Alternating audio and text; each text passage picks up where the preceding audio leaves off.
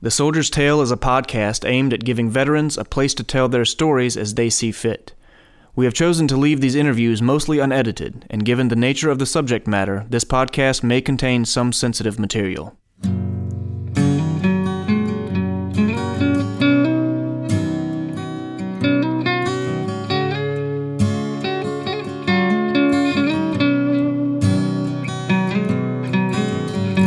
Hello, everyone. You're listening to The Soldier's Tale. I'm Stuart Smith.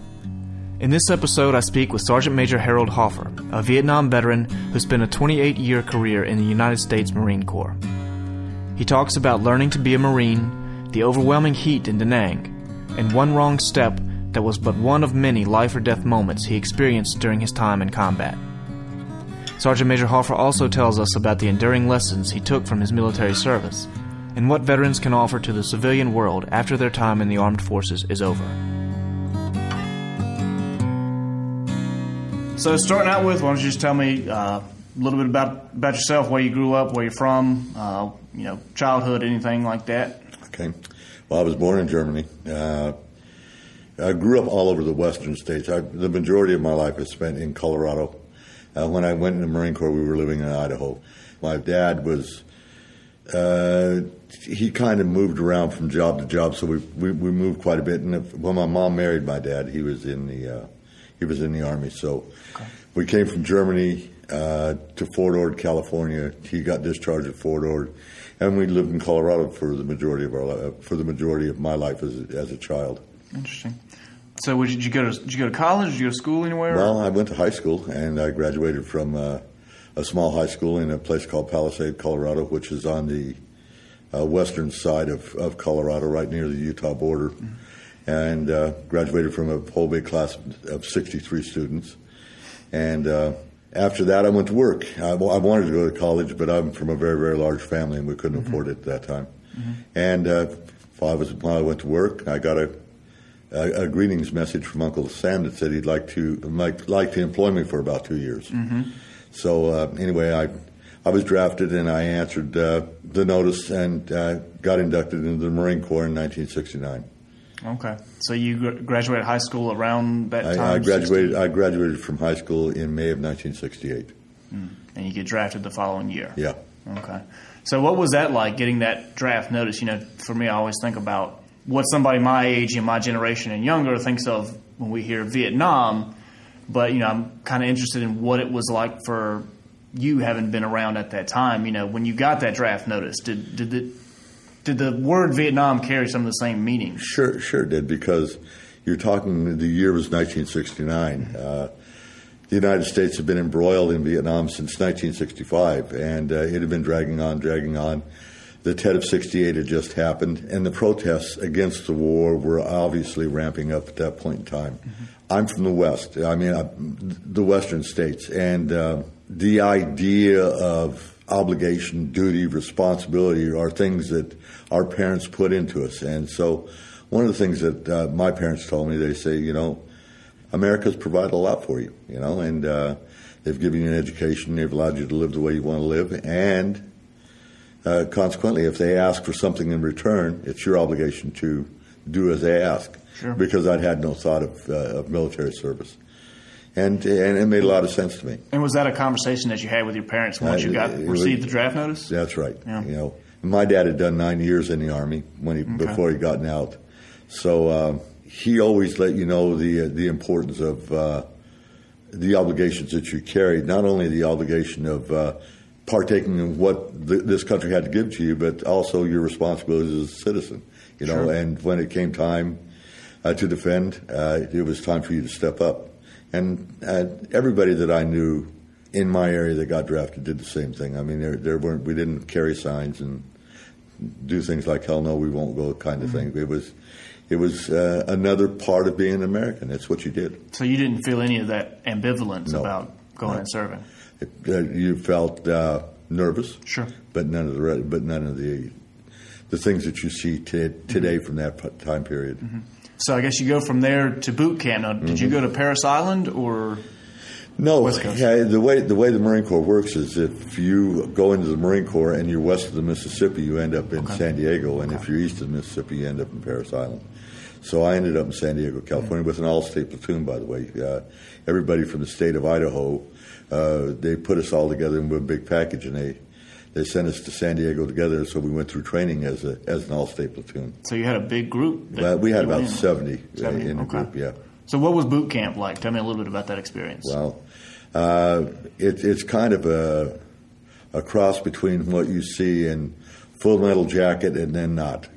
You got to understand the times are different then.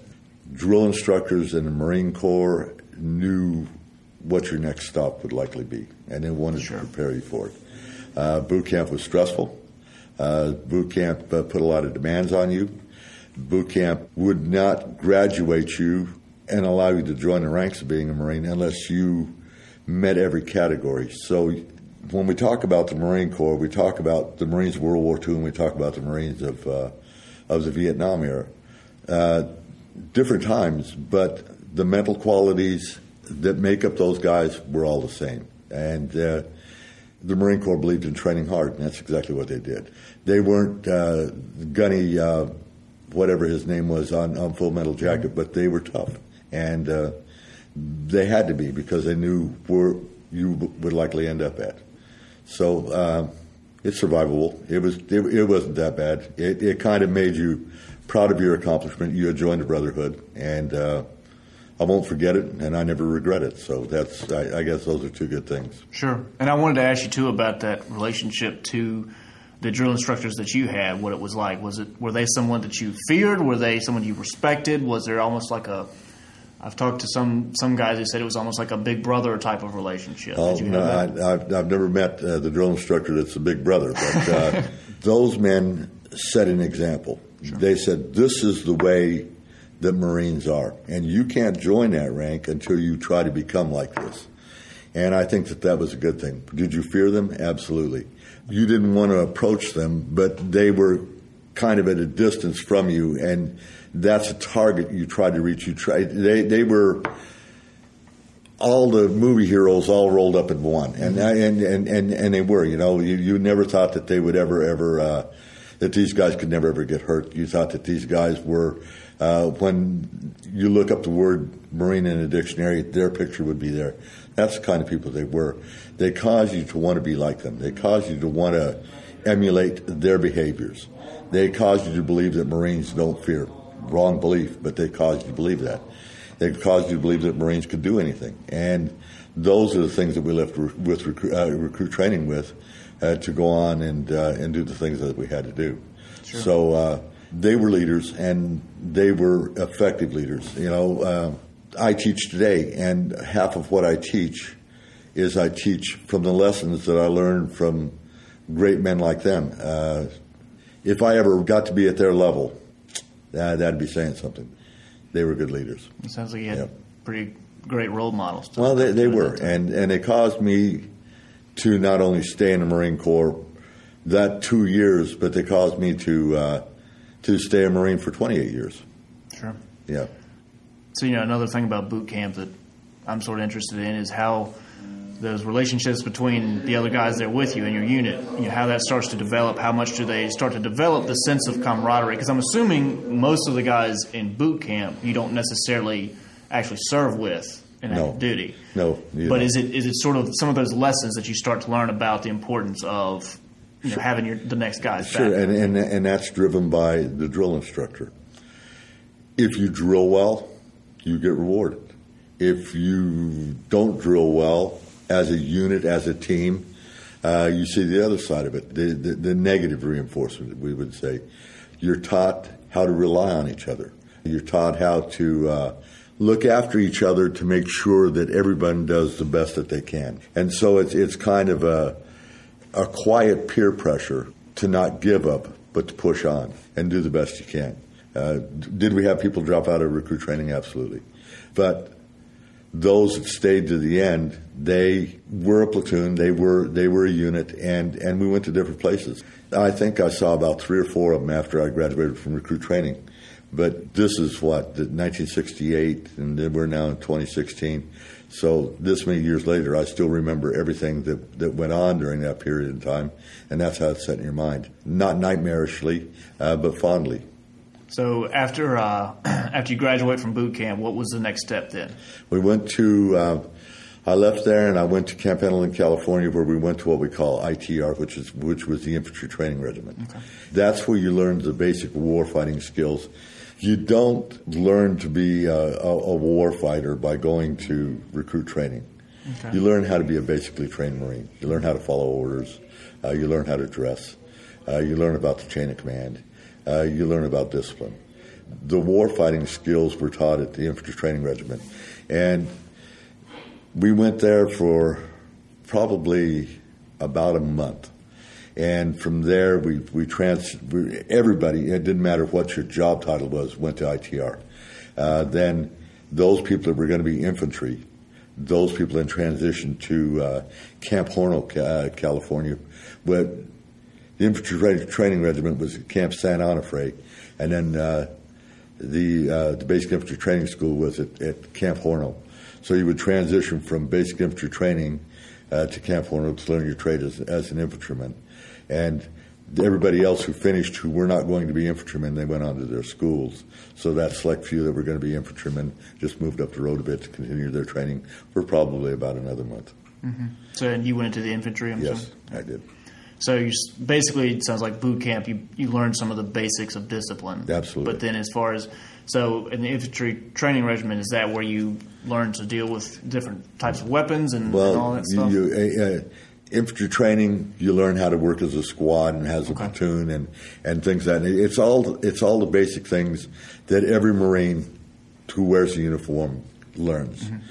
Uh, at basic infantry training school, you learn individual protective measures, things of that nature that you're going to need actually in combat because that was going to be your job. You were an, you were going to be an infantryman.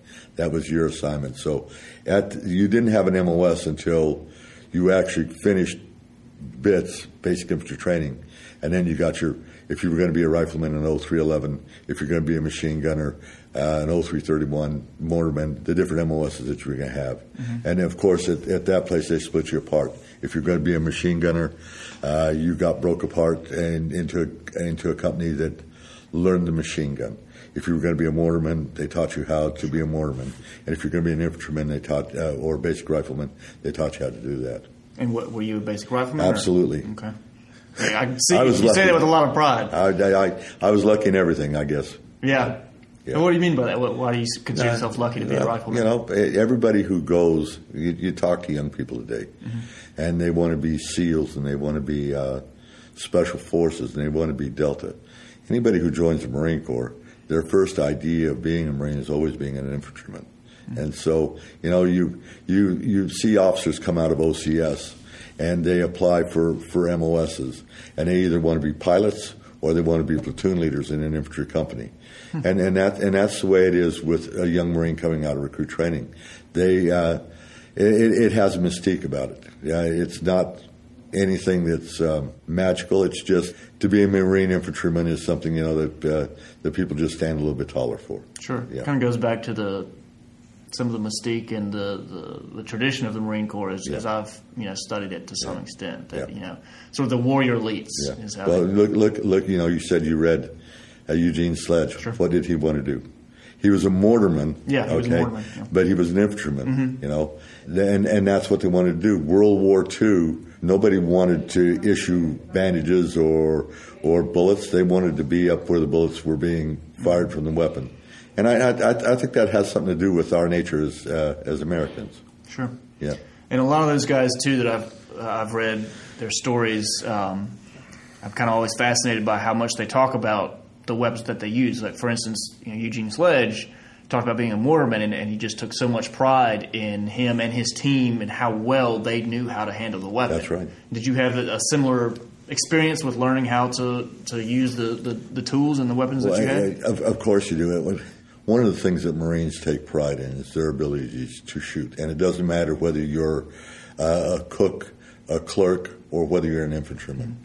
And so, in going back to recruit training, uh, one of the most stressful weeks of, of a young recruit is going to the rifle range, going to qualify, going to shoot.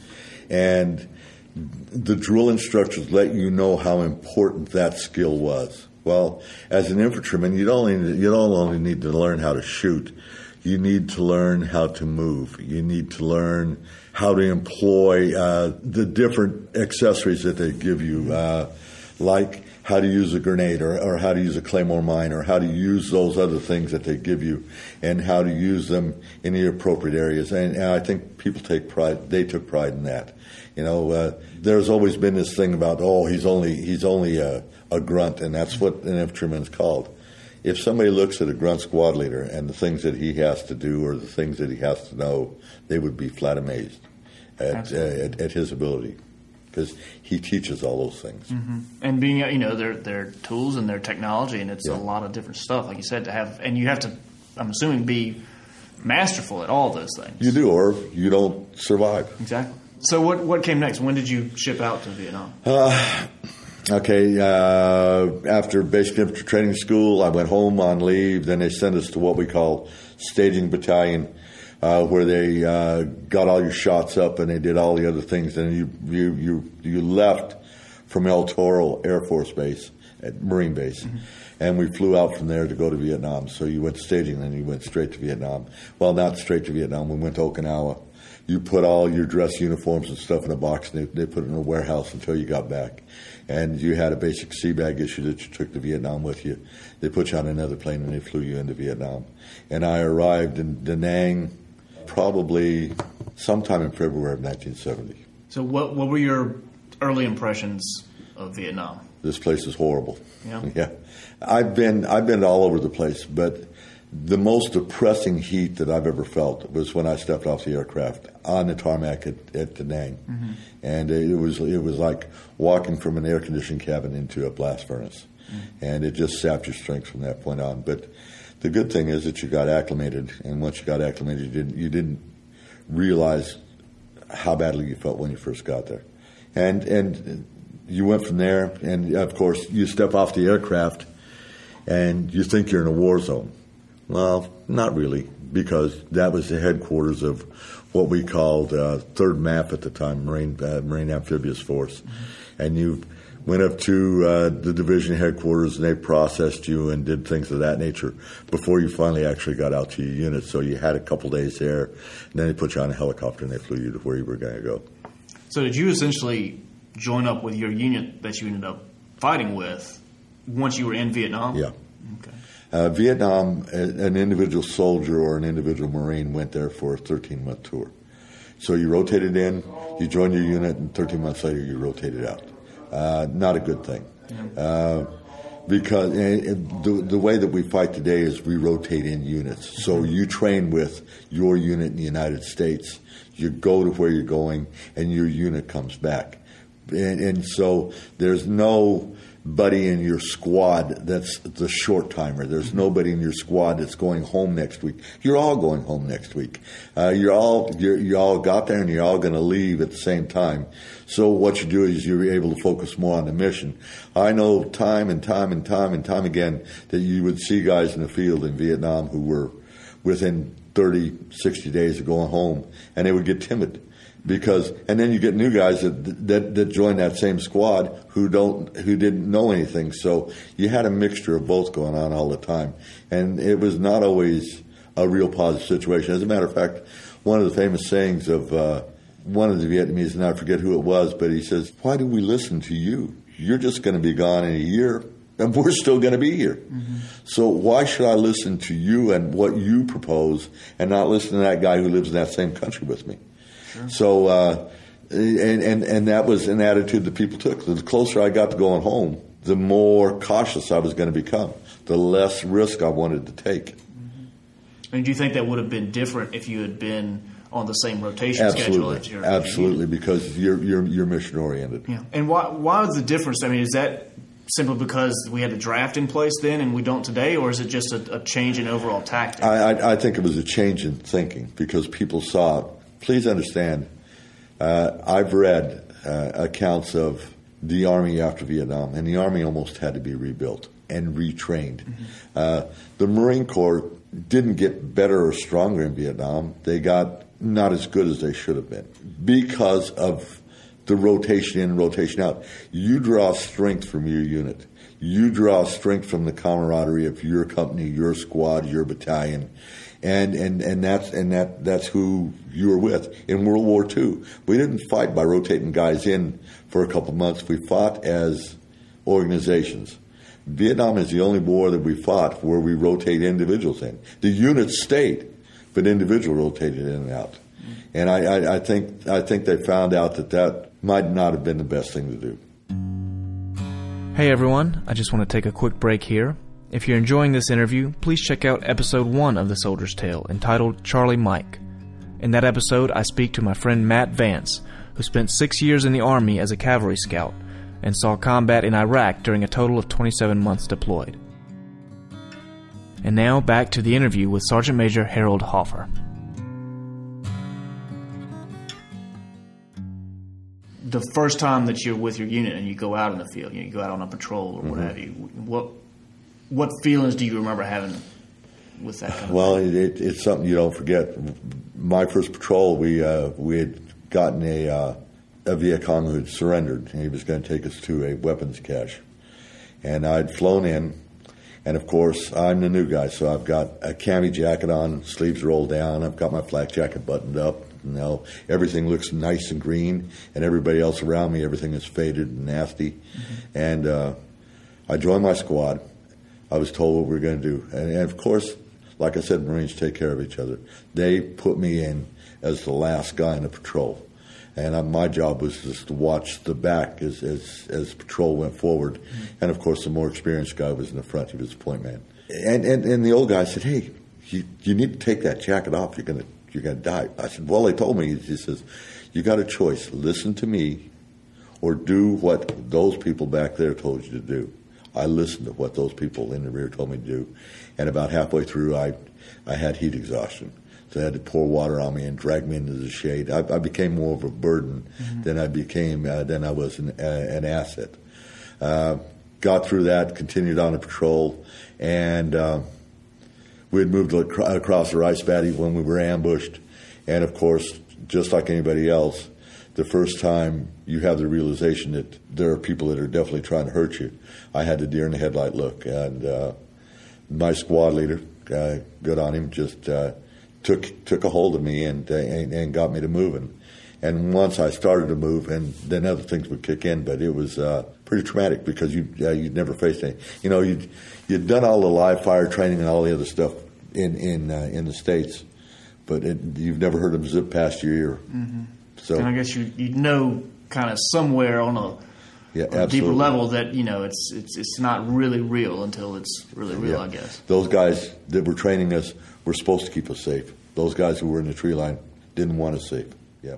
Is there one experience you had uh, in combat that, that stands out to you as as something really memorable? Maybe something that shaped you uh, in your life going forward. Uh, anything like that? I, I, I think the whole experience shaped me you know, we in the Marine Corps call them sea stories. You could tell sea stories forever, you know, mm-hmm. and uh, and tell of all the the tales of uh, I don't know how you would describe it uh, that you have over there. Mm-hmm.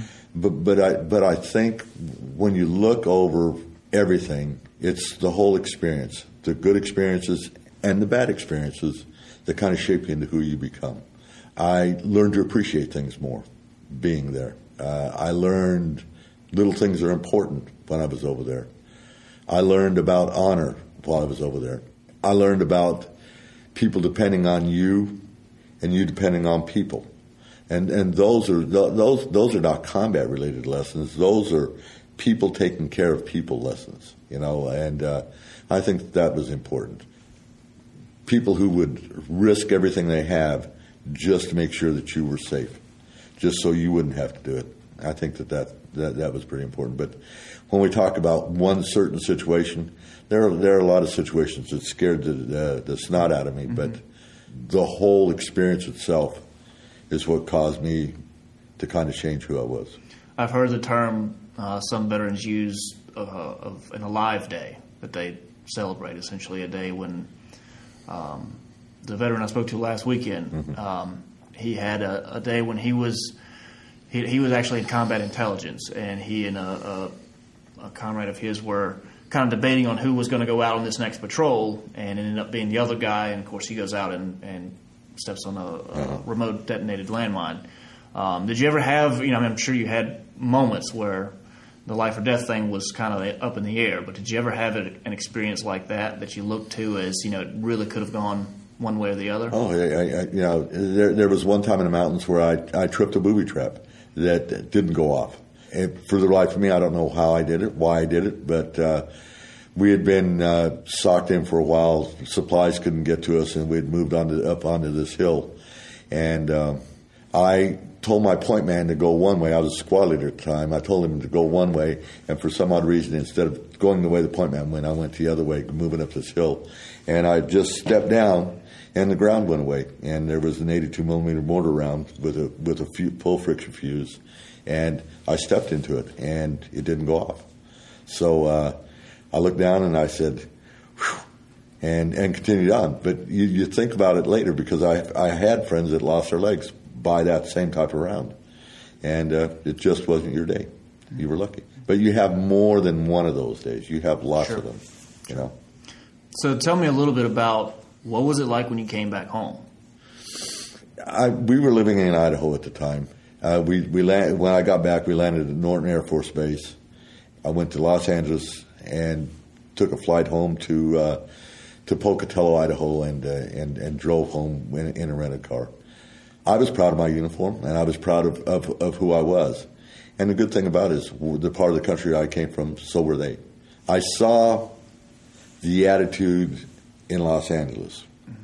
Uh, I saw people give you a double look and, uh, and, and, and, whisper, you know, because you're just returning. You look bad, you know, you were skinny and just didn't look well at all. At least I didn't.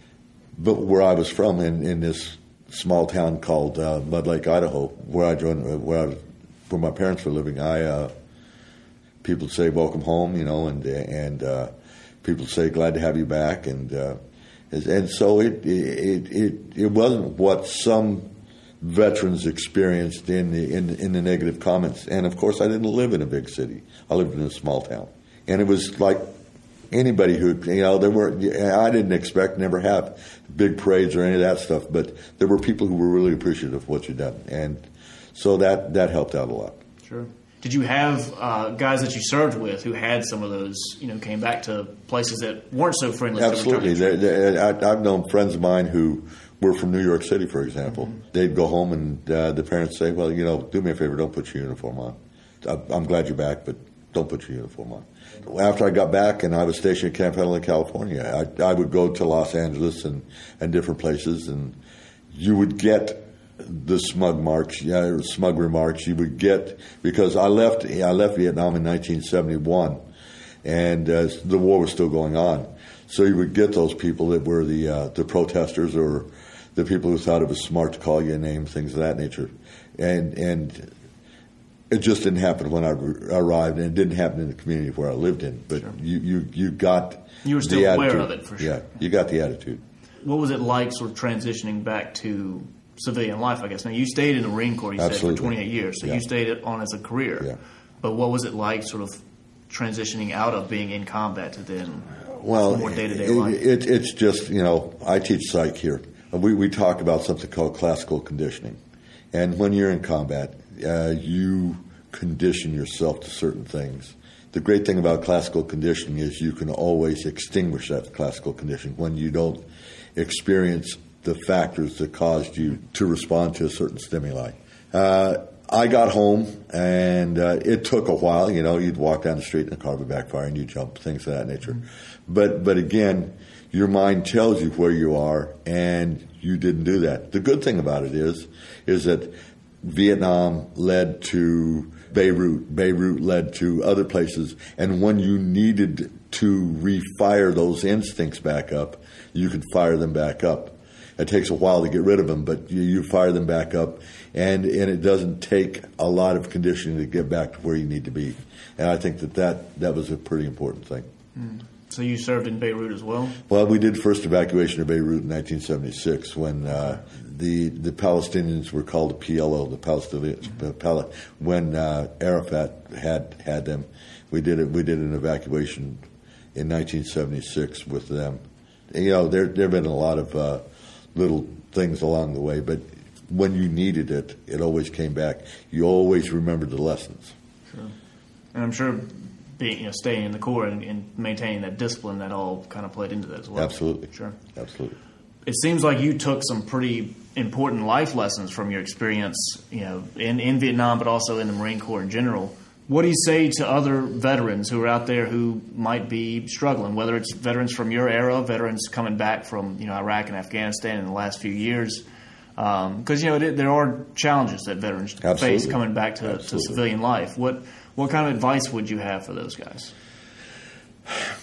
I would the advice I would give them is talking to mama, talking to daddy doesn't help it unless your dad's a combat veteran. You know, you find people that have been there who have done that to be able to relate to because they can relate to you back. We live in a better world today for veterans when they come back than we did in 1969, 1970, 1971. People want to hire veterans. People want veterans to be successful. But the world doesn't owe you anything. You know, you've got to go out and you have to earn it, just like everybody else does. Because you've been to combat, it's an experience. Sure. However, because of the experience, no one owes you anything mm-hmm. other than the opportunity to be successful later on.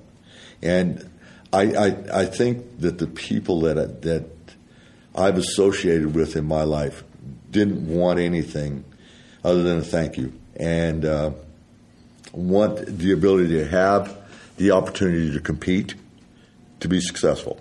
And that's all they want. They don't expect people to give them anything. Uh, a thank you is nice. It's a great thing.